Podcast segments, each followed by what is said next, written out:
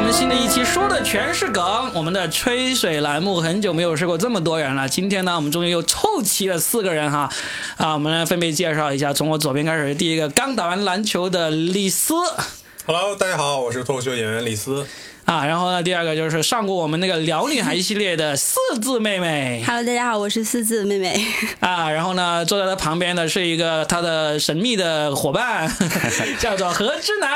哈喽，大家好，我是何之南。那我们四个都是脱口秀演员，今天聊一个什么话题呢？就是因为喜马拉雅它向我们约稿，说我们能不能聊一下紫金陈的一本新的小说，叫做《低智商犯罪》。这本小说呢，我刚才已经确认过了，各位你们三位都是没有看过的啊。 我呢本来也是没有看过，但是为了做这一期节目呢，我就特意去啊、花巨资啊在微信读书上面免费看完了这本书。 原来这本书呢，其实在喜马拉雅上面已经有这个有声版的了，他们请了一个著名的演员郭涛。在上面作为一个旁白，然后再请了几个配音演员来把这这套书当做一个广播剧那样子给讲完了。所以呢，我就花了两天的时间，就又看又听的，就把这本书给看完了。所以呢，我终于说好，那我是可以来谈一谈、聊一聊这本书的了。那这本书呢，是紫金神在二零二零年推出来的一本推理小说。据他自己在豆瓣上面去去写了一篇小作文说，啊，这是他最喜欢，他认为他写的最好的小说。他说，在他心目中写的最好的三本，一本就是这个《低智商犯罪》，第二本呢就是那个《坏小孩》，还有一个就是那个《长夜难明》。坏小孩呢，大家都知道，就是那个嗯隐秘的角隐秘的落，角隐秘的角落的那个原著小说嘛，对不对？对刚好那后面两本呢，我是没有看过。那那个四字你是看过那两本是不是？ 对，就坏小孩和那个呃长夜难明。长夜难明。好，那其实今天呢，我们就以这个低智商犯罪来起一个引子，后面我们就 说去讲大家都看过的，好不好？嗯。哎，那低智商犯罪这本小说呢，我自己其实查了一下，它这个题目有点奇怪，为什么要叫低智商吧？其实他是为了回应他那个，我认为哈、他是为了回应紫禁哦城的成名作。他的成名就是当年二零一二年的时候，还是一几年的时候，他在天涯上面写了四本，都是所谓的高智商犯罪系列。嗯那四本呢，那个质量有多高呢？高到最后是没有办法出版的，只有网络版，懂了， 没有正那有式。点想看了， 在天涯上，其实我也没有去看，但是他那个那四本就是奠定了他作为这个中国的推理小说作家这么一个起点，所以他的第五本开始呢，就就是写了。我忘了什么名字，但是就正式出版了，就没有在网络上连载了。前面的《高智商犯罪》系列四本都是天涯论坛上面连载的，那他这一本《低智商犯罪》呢，他就是其实他，我一边看我一边心里面就强烈的想起了一部电影，就是那个《疯狂的石头》。然后嗯，所以呢，我也能够想象到他为什么会找郭涛来做这个有声书的那个旁白、那个那个讲述呢？就因为郭涛就是凭这个《疯狂的石头》啊红的嘛。对。它里面整一个嗯那些里面的人物设置呢，就感觉就跟《疯狂的石头》就很真的很像。就首先他有他有四个笨贼。就是那种毛贼、笨贼那种，然后呢，里面最终破案的那个人呢，就跟《疯狂的石头》里面那个郭涛演的那个莫名其妙的，对，那个厂长莫名其妙就破案了，莫名其妙呢，他他其实中间会被他的破案的过程呢，就就因为自己的愚蠢，就莫名其妙的犯了很多错误，包括《疯狂的石头》里面不也是有嘛，就是一直是一直以为抓抓抓，又以为他那个手下是偷了那个玉石啊， 结果那个手下就被黄渤他们那帮毛贼骗去了北京，因为什么可乐里面中奖啊，嗯就这种人物设定呢，在这个低智商犯罪里面全都有。就是那种哦猪队友啊，还有那个莫莫名其妙的，啊，对莫名其妙的主角能够破案啊，还有一个特别想要立功心切的手下呀，都放在里面，而且就多线性叙事。这家伙写这本小说呢。就是为了要改编成电影或者剧的这本小说，其实我最终我自己，他在豆瓣上评价只有那个七点七分嘛。那最终我看完之后，我觉得差不多也就这个分数。但是它有一个很不一样的点，就是它在后面啊，它整本小说完了，它整本小说在我有七百多页，然后他在最后几十页，他搞了一个番外短片。我当时看那个番外短片，我一边看，我一边心里就嘀咕，我说我操，这这个番外短片不就跟前面讲的一模一样吗？就好像那个番外短片就把前面每一章节都用了一个大概两三百字的这么一个字数来了一个总结。然后我就觉得好莫名其妙，但是那个番外这个番外短片呢，又跟前面有有一点点不同，因为它前面长篇的时候，这个主角啊是那个公安局的副局长，讲他怎么破案的。然后呢，在这个番外短片里面，压根就没有出现这公安局的副局长，他番外短片里面的主角呢，就变成了这个长片里面的一个不是关键的人物，就是一个 sales stand 的那个销售。是视角不一样，还是把人换了？他视角不一样，视角呢，长篇的视角呢是讲这个以这个公安局这些刑警，特别是这个局长的视角为为主要视角，说我怎么破案，怎么怎么去找出这个犯罪分子，找出这个证据的。然后呢，后面那个视角呢，就完全是一个第三者的视角，就是讲这个销售，这个汽车店、4S 店的销售怎么跟一个有夫 之夫，第三者的视角你吗？看到会想到这个方 向，他就讲他怎么跟一个乳臭未干、刚刚初出茅庐的那个女警察对一起那阴差阳错 的把这个案件给破了。嗯，那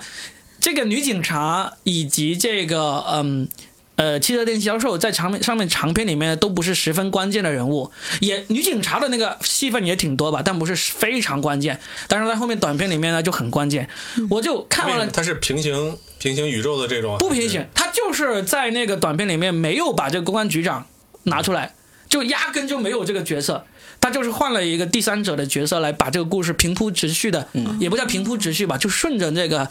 顺着这个故事发展这样给讲完了。那那我后来就感觉那看个番外，其实他之前写的提纲一样，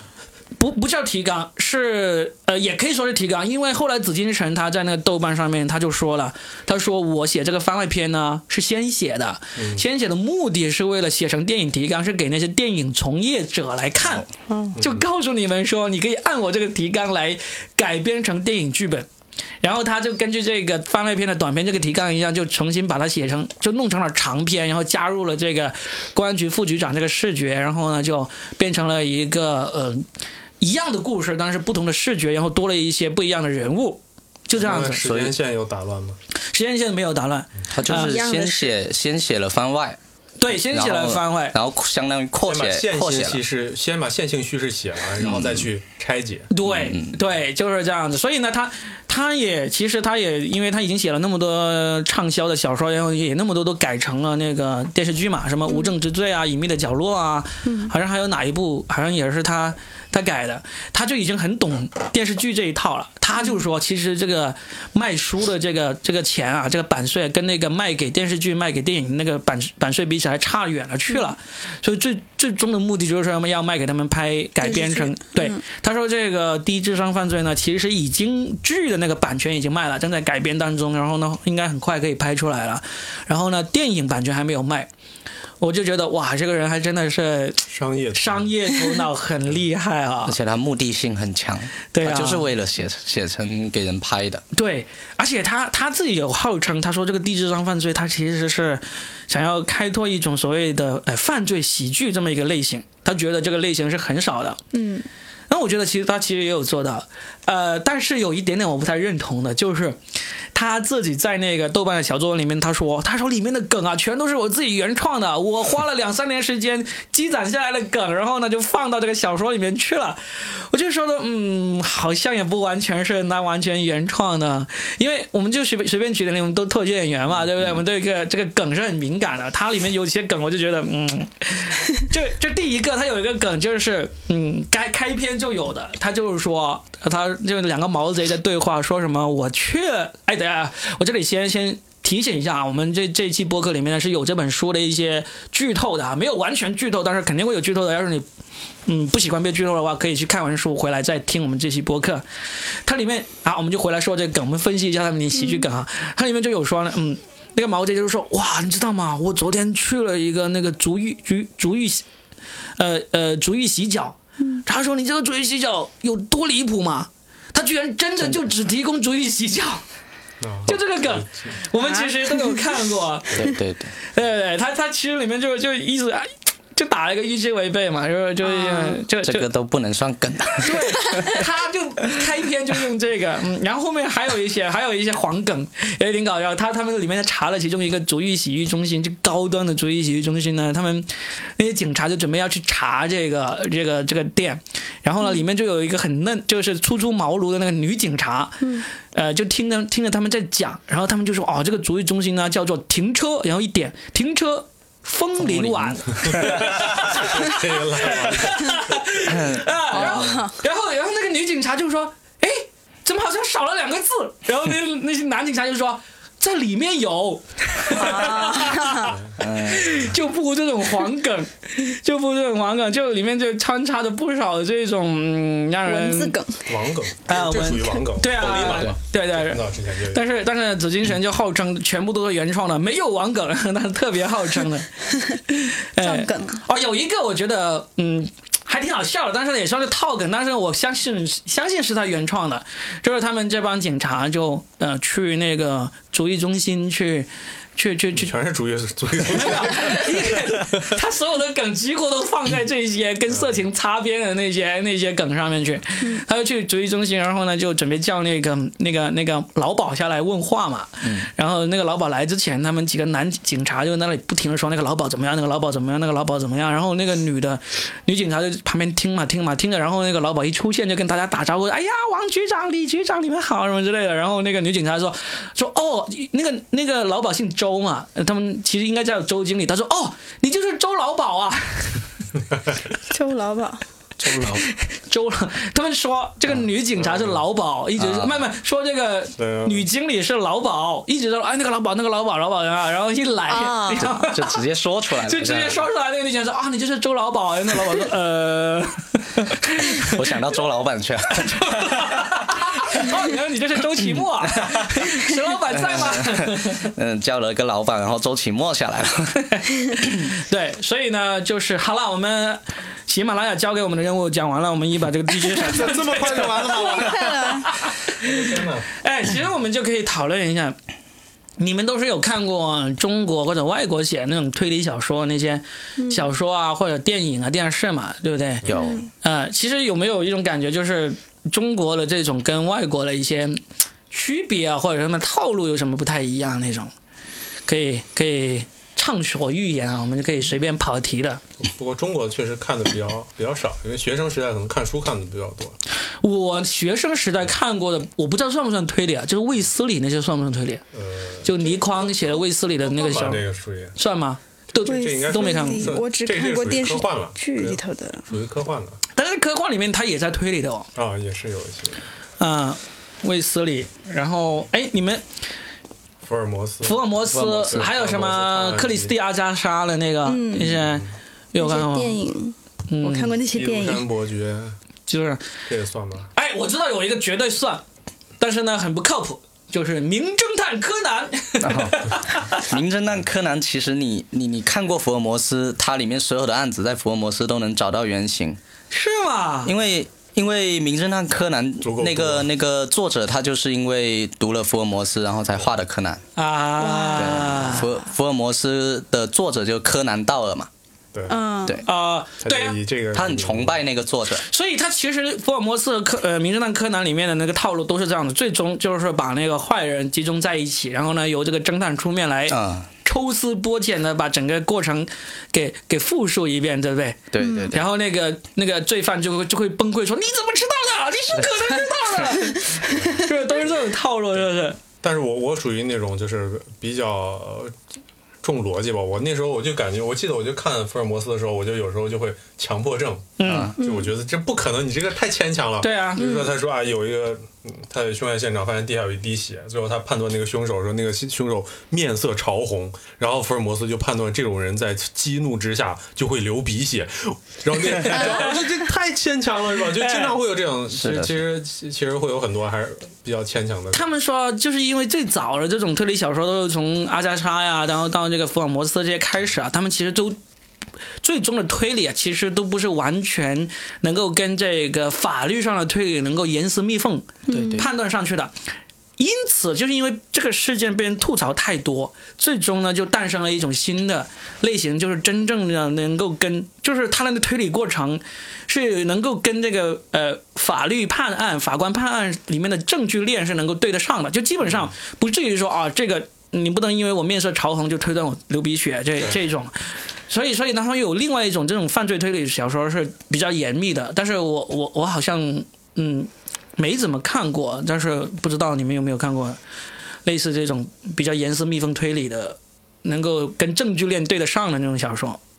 我就真不正知道能对得上都不应该嗯让发表。那就直接看不案会啊件，就行了。对，看案件啊， 有很多有很多那个案件，其实它是最终能够能够办呃弄出来的。包括其实美国有一些播客很红的播客，啊网，嗯，网剧或者播客，它是严格的。首先，它那个播客里面的讲都是真实真，实，他就是那个播客制作者，他就把那些真实案例就重新编排了，然后呢，就从他要么就线性叙事，要么就是提出悬念，就相当于把它重新再创作了，再创作了。但是呢，那个那个呃里面的证据啊、证据链啊什么都是严丝密缝可以连得上的。那个那那种那种播客，其实在美国是很受欢迎的。然后还有 CSI 啊，CSI 里面对其实很多也是很严密的，对不对？是嗯，我有一段时间也是，我发现我老婆挺喜欢看 CSI 的，其实我有点挺担心的。这里面一些杀夫的 环节，播放致他已命女经哎想人，清楚怎么事后了。嗯 致命女人，致命女人，你们看了吗？我看了第一季，那里面有那种就是比较严密的那种没有作案过程，没有吗？没。有，就感觉比较爽， 就嗯，致命女人就相当于爽文那种，就有点类似女性爽文。 是吧？对，对，啊，人人家说最近有一些中国的真实案例也在改编成那个电视嘛，一个是什么白银案、白银杀人案，还有一个什么武汉操场那个埋尸案，嗯哦还还受到了这个家属的这个授权没有还没有授权，家属好像有点担心他们乱改编。哦，有点不对喜欢哦，还有一个很著名的就是那个太平洋淘沙，就是在一个船上面，一帮出海的船上，对，哦对，在在就是最后占就领了一条船，然后在那个反正最后就他们要像好像要投名状那样子，让对船上的每一个人都要杀一个人，最最终是大家回到岸上的时候，每个人身上都对背着命案，对被这边有我靠罪，就不会就不会供出对方了这样对子。这些其实都是真实的故事可以改编的。我原来看过《十宗罪》，你们看过吗？十宗罪是那个啊，十宗罪，呃，小说是不是小说啊？也是因为国电内影的，电影是七宗罪啊，国内的吗？国内的一个小说，它就、啊它的它也是很多每个都是每个每个故事都是真实的案件改编的，其中最后一章就是到最后都是一个悬案的那一章，就最后一章就是以刁爱青的那个改编的，以什么改编改编？刁爱青碎尸 案刁爱青是哪里的？就是来给我们讲一讲。我有点不记得 了，刁我只记是得真名吗？这是一个啊嗯，，就是碎尸案。就是一个到现在都没有破的，是南南京大学还是南什么？我怕嗯我说错了，就是一个碎尸，就是碎尸案。嗯就我记得，我现在已经不太记得了，他那个也有可能，有可能小说有一些改编的成分，就那就是一个清洁工抓啊拿，发现他那个裹尸体的那个 那个东西，然嗯后他打开，然后每被切开，然后每个都切得非常非常完美，我就就人家就判断说这个凶手他可能是一个特别完美主义者，因为正常人杀了人之后，他不可能一刀一刀切的那对么啊那个，这是是很很明显是个医学院的人吧？不知道一出生 对卖卖猪肉的， 那也切太好了，就真实的就是到现在都没有破那个案 子，卖猪肉的可能性大一点，因为那个医学院的那个手术刀嘛，其实要精确，不是要有力啊。 卖猪肉的才是又精确又有力的。 什么包庖丁是包丁啊？庖庖丁庖解丁庖解丁牛 啊解牛！对，哎他就是以很多个真实的事件改成一个一个的案子，他那个叫《十宗罪》，那个是我高中看的，我就觉得口味好重啊，到现在都没有拍，好像没有被拍成过电视剧。 是啊，我其实我不太喜欢看这种推理啊、破案的那种小说呢。有一个问题就是，我一看我就停不下来，我这个没日没夜的连看几个通宵，我把它全部对看完那种感觉，就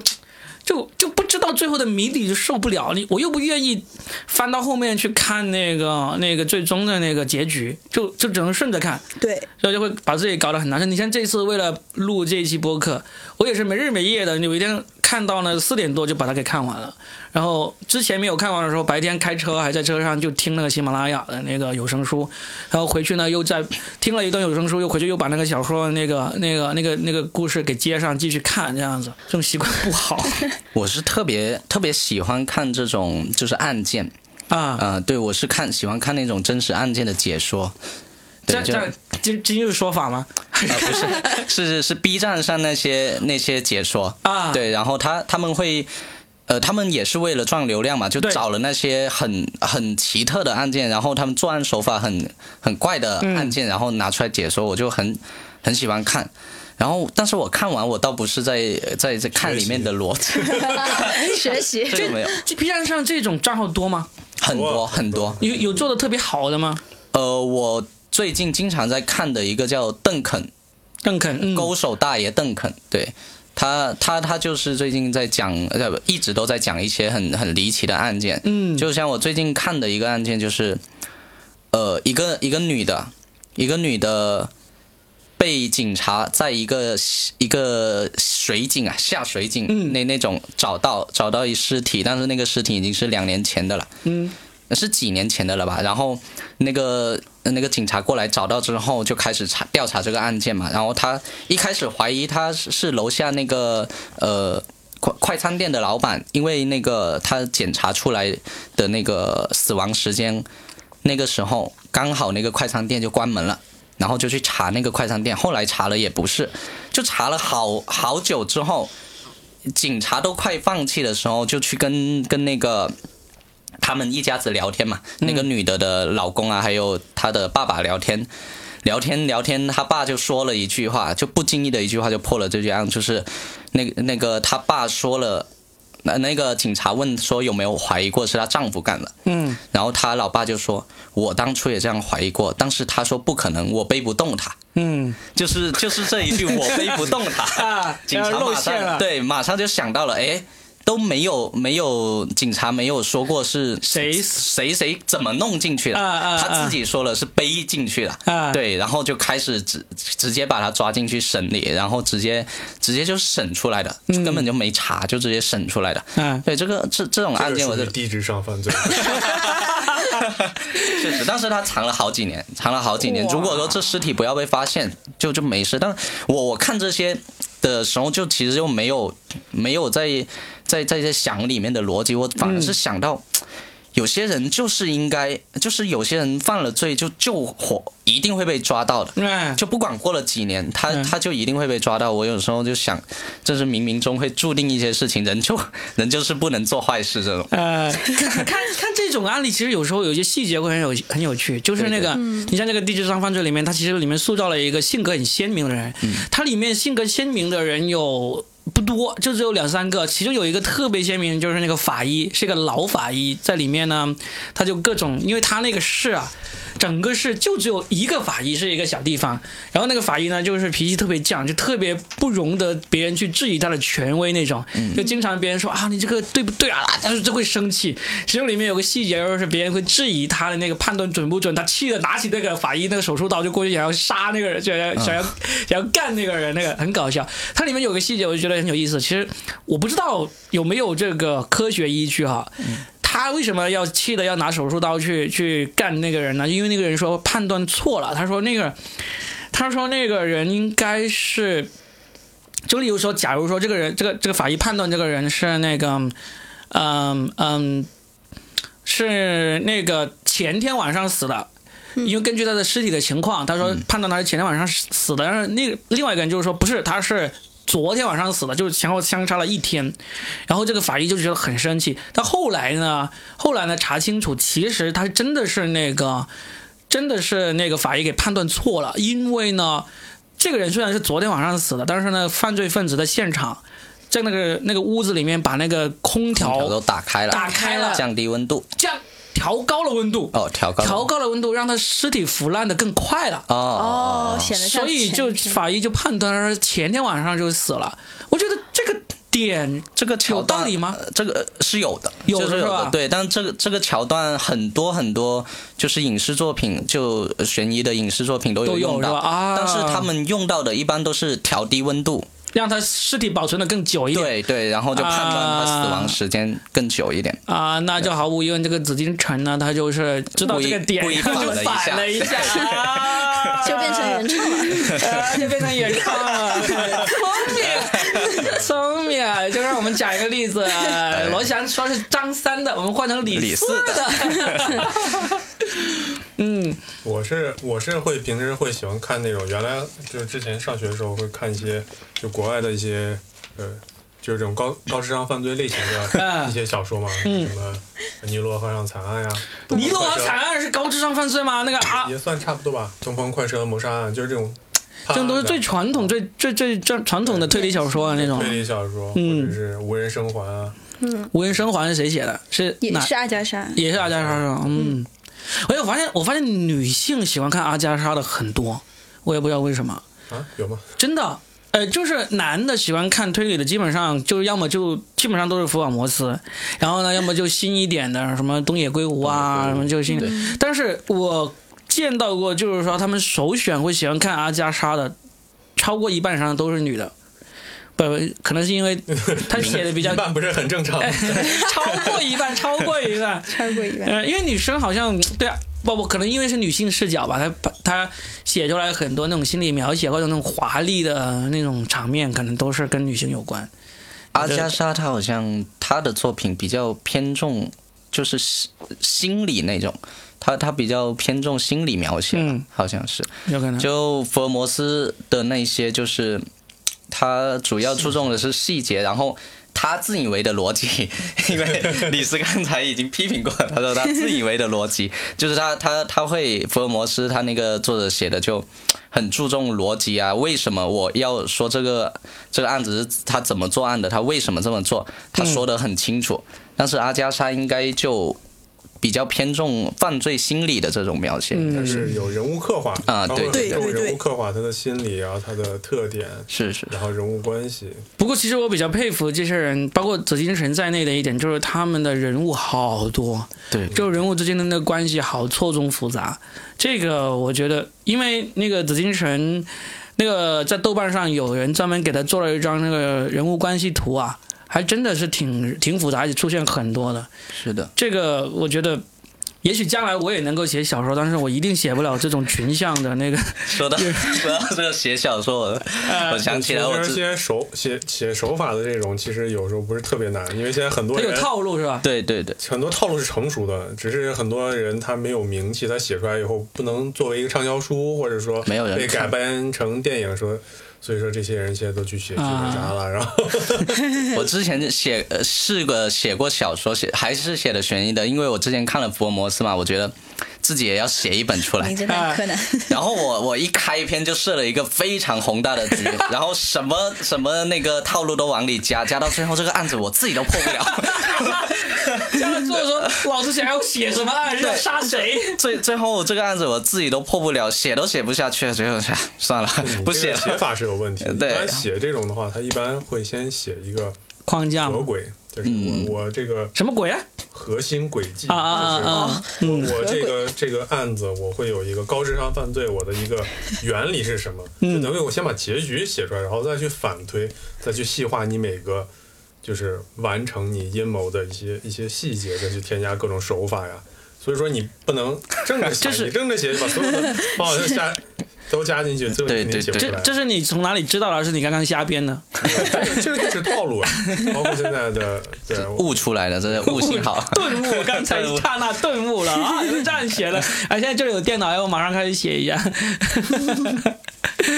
呃，那电影呢？你们电影或者看过的这种推理的，或者说犯罪类型的那个那个故事小说，有没有印象特别深刻的？也可以聊一聊。啊就我刚才说的那几部，其实都被拍成了了电电影影嘛对那些我像都东看过方快车谋杀案哦，那个翻拍了好多个版本啊，好多版本对啊，是前两前两年还有一个版本，哦对对对，嗯我就看的是前两年那个版本，但其实其实说实话我没有看懂，就最后一整列车都是凶手嘛。对啊，对对，但是我我没有理清里面的逻辑。他就是有人为了报为了复仇嘛，那个人啊每就个，人的背后都有一个故事，自己的事对和那个人然后他就组织了特这别么像剧本杀，对，真的， 我觉得剧本杀对其实跟他从那个阿加莎里面的小说里面吸取了很多，才形成这个行业的，对我我是的是的，特别适合玩嘛，是不是？嗯每个人都有他自己阴暗的一面。然后嗯，然后这种推理破案的，前两年还有一部算是有一点点呃口碑以及反响不错了，就是那个《消失的爱人》，算是他们据说是有点新意的，就是呃西班牙原著的一个一个小说，啊，就是那个 Ben Affleck 主演，然后哦是那个裴什么演的？不是不是，呃，有可能已经改编过韩国版。你说裴什么是韩国版对不对不？是韩国，是那个是一个外国人。就 Ben Affleck，呃，就是演蝙蝠侠的那个那个主角，他在里面演演那个男主角，嗯，啊记得《消失的爱人》啊，还有嗯，推利刃出鞘，前两啊，年利剑出鞘啊，哦利剑出对鞘对，美队美队在里面演一个反角的那个，对，嗯，那个是比较，就是方式是比较奇特的、新颖一点是吧对就对是一上来先把凶手先先告诉你，嗯然后最后再有这个反转。反转对嗯，但是反正能够让大家留下印象很深的这种，又是推理又是搞笑的，确实这个紫禁城这的这个。这个嗯，低智商犯罪，我觉得是可以改编的，因为在我心目中啊，中国的那个喜剧片的第一名到现在为止还是一个疯狂的石头，这个他这个能够嗯就算是套路有点像，他能够再拍一个出来也是挺挺有意思的。他毕竟整一个故事是完全不一样的故事，他也是最终就是，其实跟前段时间有一个有一个喜剧片也有点像，就是那个《无名之辈》，呃，就是任素汐演的那个嘛，里面有里面也是有这种笨贼嘛，嗯对对对，打劫那个手机店，然后打劫回来一堆那个手机模型嘛，手机壳啊膜。他也是最终就各条线各条线又汇在一起，然后最终来一个大决战那种。他这个第一章犯罪最后也是这样的，也是在最后呢，就在嗯一个地方，所有的各方正邪人物都聚集到一起，然后呢就一网打尽那种。他这里面是只讲了一个案子嘛？不止，哦，不止一个案子。他是从一个案子开始嗯，到中间又发生了新的案子。它大概里面的大案就是大案就是三个大案哦，差不多是。然后呢，最终所有的线索，但是三个大案都是这一批人里面每都相相应的附上了这个大案的这都有个联系，都有联系。最终这批人都都他用比较。嗯，你说巧妙吧，也不算十分巧妙，但是至少是算是合理，算是合理。然后呢，就就把他们聚在一起，然后最终最终就都落网了。我我自己看着这片的时候，我就经常有发现，我就说哇，如果没有这个巧合，那还真的这个事故事就讲不圆的。但是你后来你看多了，你就发现基本上所有的不管是评分那么高的电影或者小说，它最终都是要有一些巧合的成分在里面的。特别离奇的成分，比如说，就像我原来最早看那个《基督山伯爵》里面，就什么给一个花下毒，然后这个， 然后最后毒死狗，最后把那个他自己的那个仇人毒死。我就是你这太扯了，你这怎么可能会这么巧的啊这么事情？巧毒到这个就是仇人对不对对人为就会预料到这么巧没有你，你这种可能还可以勉强为他分析，因为这个仇人可能就是在这个地方，这个狗呢就是在同一个地方，勉勉强强。但是有一些比较低劣的，就是他出去他就碰到这个人，然后呢，然后呢就，然后就能够把这个线索给给给捋下去。我就说像强行安排的那样。，对，就是你。你虽然我不知道你这个小说里面说这个城市有多大，但是我们都知道，他妈的一个城市能够叫得上城市的，能够碰得上面的，哪有那么容易啊？就就说出去碰到，然后就跟上去，然后就一直引向一个重要线索，这种我就觉得、嗯、有点技穷啊、有点技穷的那种感觉嗯，啊啊、还还没那么容易，嗯。但是我们喜剧技巧嘛，人家是喜剧犯罪片嘛，他还是挺吸吸取了一些经典的啊。他高于现实，呃如果高于对对对什么都很合合逻辑了，你就那没有意义。那就那你就生活去吧，看什么电影啊，看什么小说啊，是吧？嗯、大家都喜欢看奇案嘛，嗯，哎，但是他其实其实他那个拍摄手法啊，就是从从那个嗯《疯狂的石头》到这个《低智商犯罪》啊，他的整一个叙述手法其实跟那个盖里奇还挺像的，就是英国那盖里奇他拍那个《两杆大烟枪》呃《两杆大烟枪》啊、有看过吗？这电影看过？就就是这种，就是各方黑帮和正义人人物和那些无关的小人物，然后呢，因为各种原因，就最终凑到了一起。对，这个也是一个套路，就跟阿加莎啊、福尔摩斯那种，嗯，应该会变成另外一个套路。哎，其实东野圭吾我没有看过，他他有这种套路吗？你们都有看是不是？都没看过吗？我有看过他的《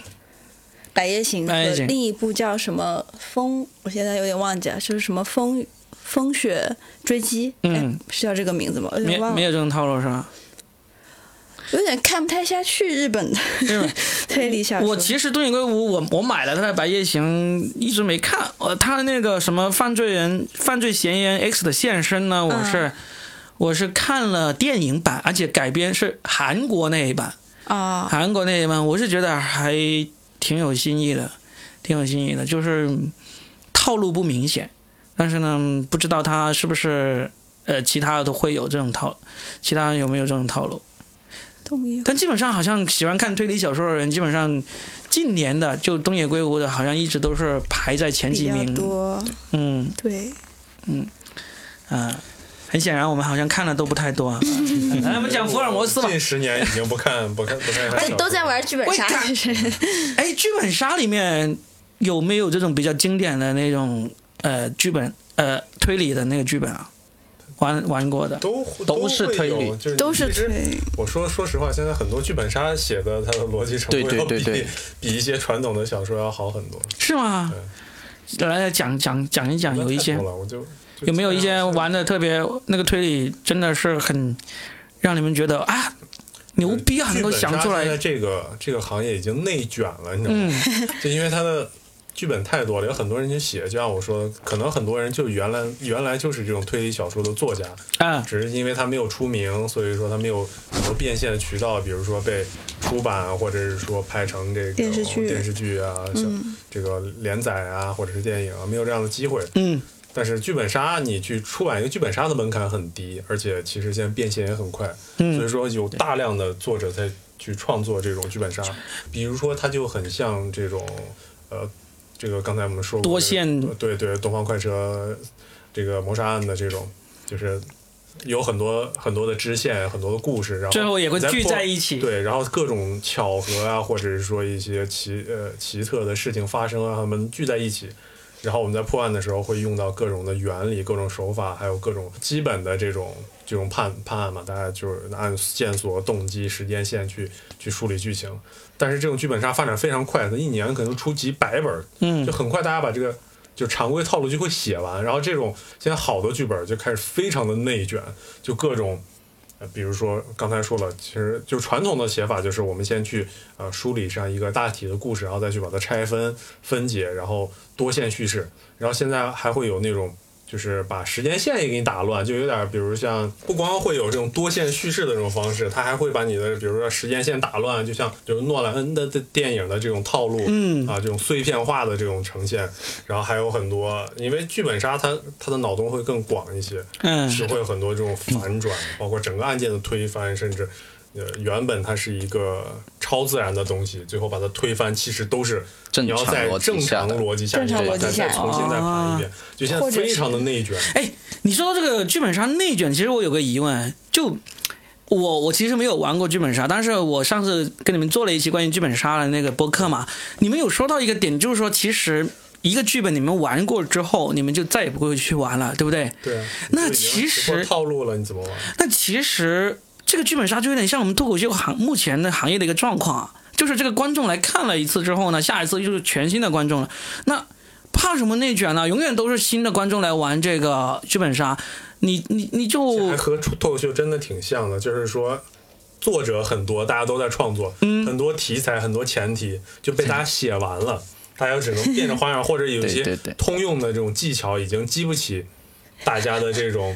这种快感了。是的嗯，所以说你必须要走些就野创路子对，就创作更多、更复杂的套路、更嗯高级的技巧，然后或者是说，嗯，更好的前提，所以是真的非常的内卷。嗯对，比如说我们前前段时间玩这个剧本，就是你你前面感觉就是跟普通的这种推理一样，就推理完以后，他告诉你它不是这样的，它的时间线是是混乱的，它是有一个时空穿越的，嗯那你就按这个时空穿越的去推，就推完他告诉你也不是，其实时空穿穿越的这只是你们的假想，它不是这样的，他再把你推翻，到最后一幕他告诉你，你每个人认识的自己都不是自己，就是你你比如说你以为你是你，但实际上你是他，他是我，我是他，就啊，到连最这样的套路都有了。对，而且有最牛逼的是，他这个剧本，你再反过来去看你前两章，你你的人物的描述，你所有的自己的，比如说内心独白，所有台词，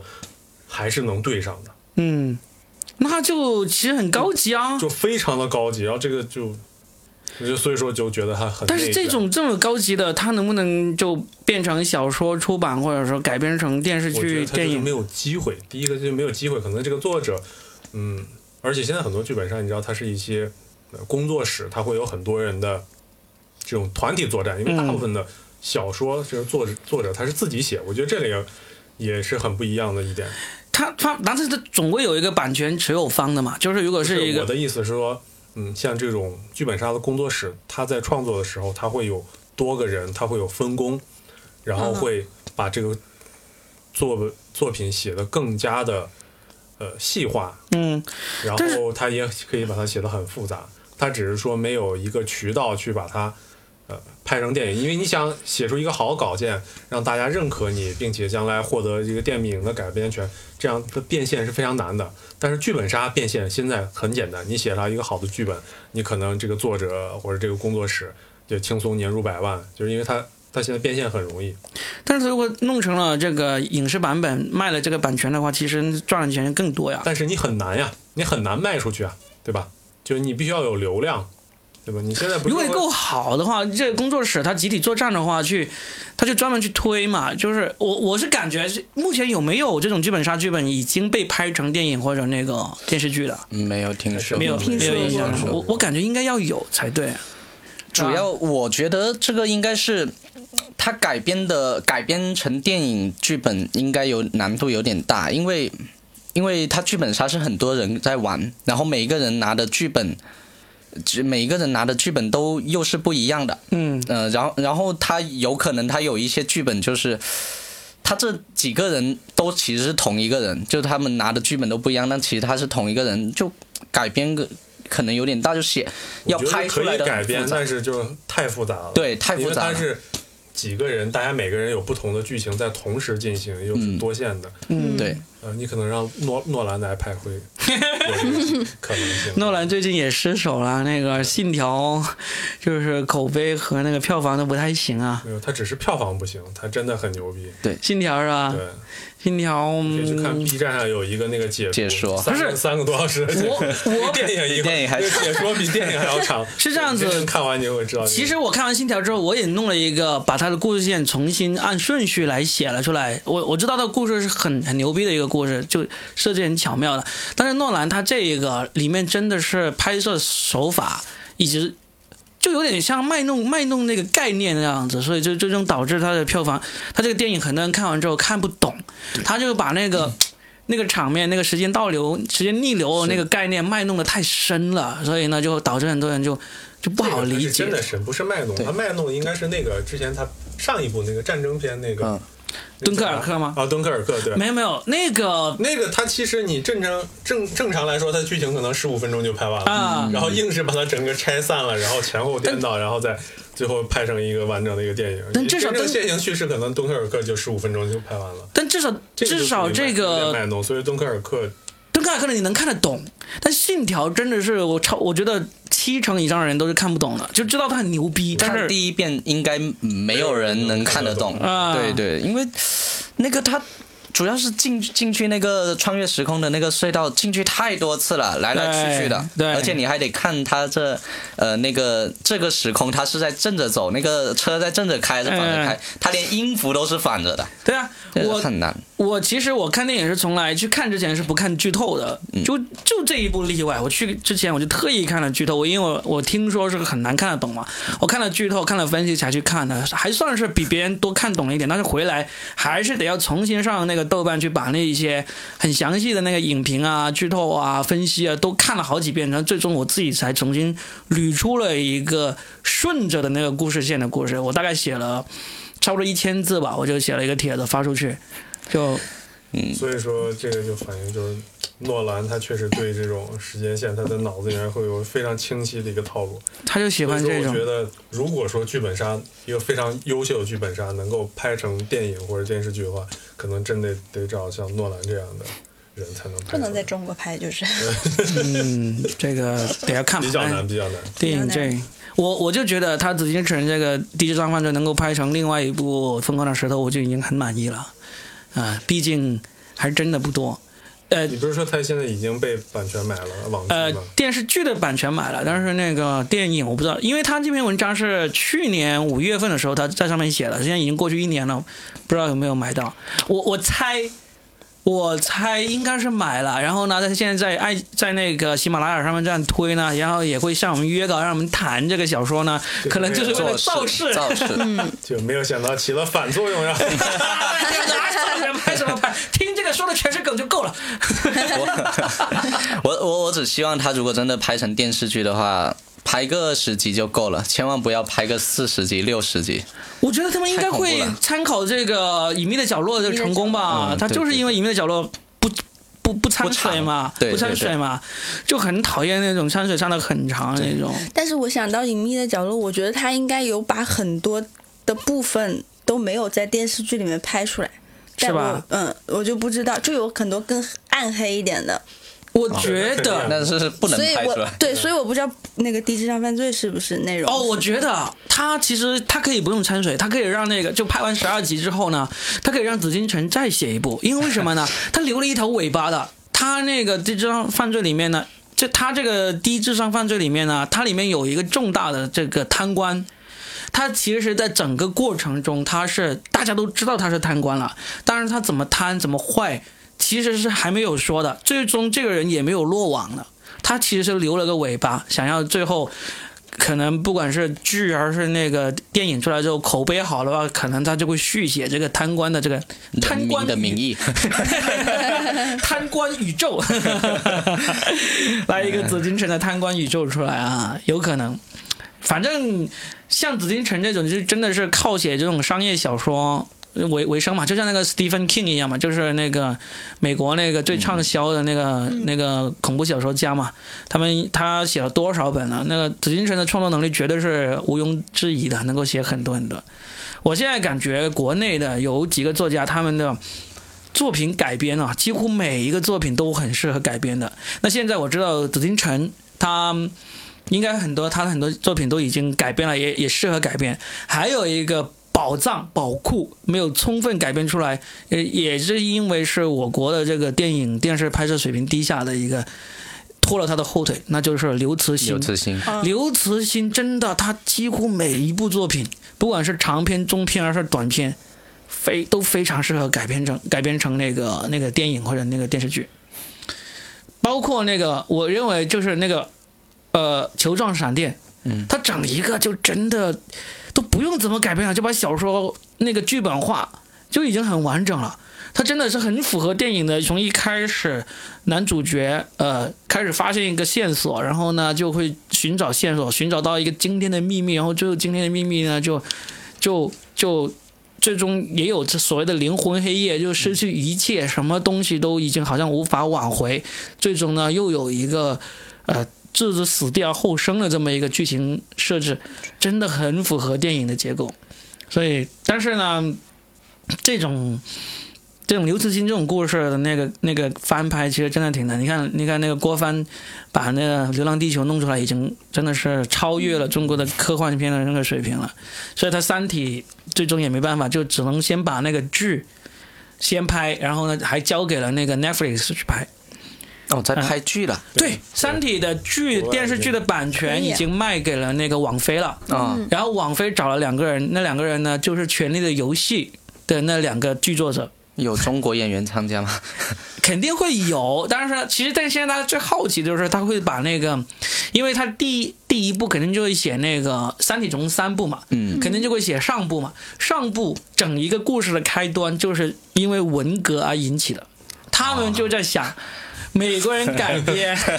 用什么事情来代替文革这个故事也是挺有意思，看看他们怎么改。这不可以说吗？可以说啊，可以说啊，因为《三体》在中国可以这么畅通无阻，其实大家也觉得很厉害了，就是能够把文革里面的一些导致这个女主角，也不叫女主角吧，也算是女主角吧，就是叶文洁的那个整个思想改变的那个那么大一段一段那个剧情啊，她都能够畅通无阻的那个发行，其实也是很不简单了。他没有特意的去批判文革的整个过程，但是呢，他。他讲到了这个叶文洁就是因为在文革里面的遭遇，导致他对整个人类失去了信心，所以他要出卖人类。对 这个故事，我就想，那中国拍肯定可以拍，但是那美国拍呢？因为现在他们给出来的一个基本的演员人选啊，嗯，他应该都是嗯都是美国人、西方人，哦哦，所以呢，他背景肯定不是中国，肯定不是那个文革，他会完全的改变。 南北战争，南北战争，哎，有可能奴隶制，南北战争都有可能哦。嗯看吧，就期待。反正《权力的游戏》那两个编剧呢，就是因为《全游》的最后一季编，最后一季的最后几集，然后把他们积累几年积累下来的口碑就败干净了啊！就希望他们能够。只能改编，不能自己创作。嗯那他这个《三体》就完全改编，因为《三体》已经写完了但是，他是改编，啊他要是敢敢于乱改的话，改到面目全非的话，他们估计真的这次真的是寄刀片过去了。我们十四亿人给他寄刀片，哎呀，好吧，我们今天就从这个。嗯紫禁城的第一章犯罪一直聊聊到了《三体》啊， 非常平顺的过渡。呃，非非常天衣无缝的衔接过渡过去了，呃，然后呢，也成功的完成了我们这一期长达几乎一个小时的内容啊、喜马拉雅应该可以收获了。为了任务，呃，完成这个任务了，好吧？我们希望通过我们这一期微不足道的小播客的这个内容，能够推动这个低智商犯罪这个小说改编成这个电影，成为超越这个疯狂的石头的中国的喜剧犯罪电影吧。嗯啊，美好的愿望，好吧祝？紫金神努力啊！加油！加油！不加油要再被那个中医馆给给骗 了啊！ 最后还要提一下那个哎还说 你。提的 那个是真正的低智商犯罪啊，他是里面的受害者呀、确身体啊实确实，呃，提一下，大家大家要是不知道这个紫禁城被这个中医馆中医馆害的那个故事是呢1818，就去搜一下幺八幺八1818黄黄金眼金眼啊，搜一下某个城市的市民陈先生，呃，被这个无良中医馆差点害到打了一针瘫痪了。好，你聊到这儿，谢谢几位啊，我们下次再聊，谢谢，拜拜拜拜。拜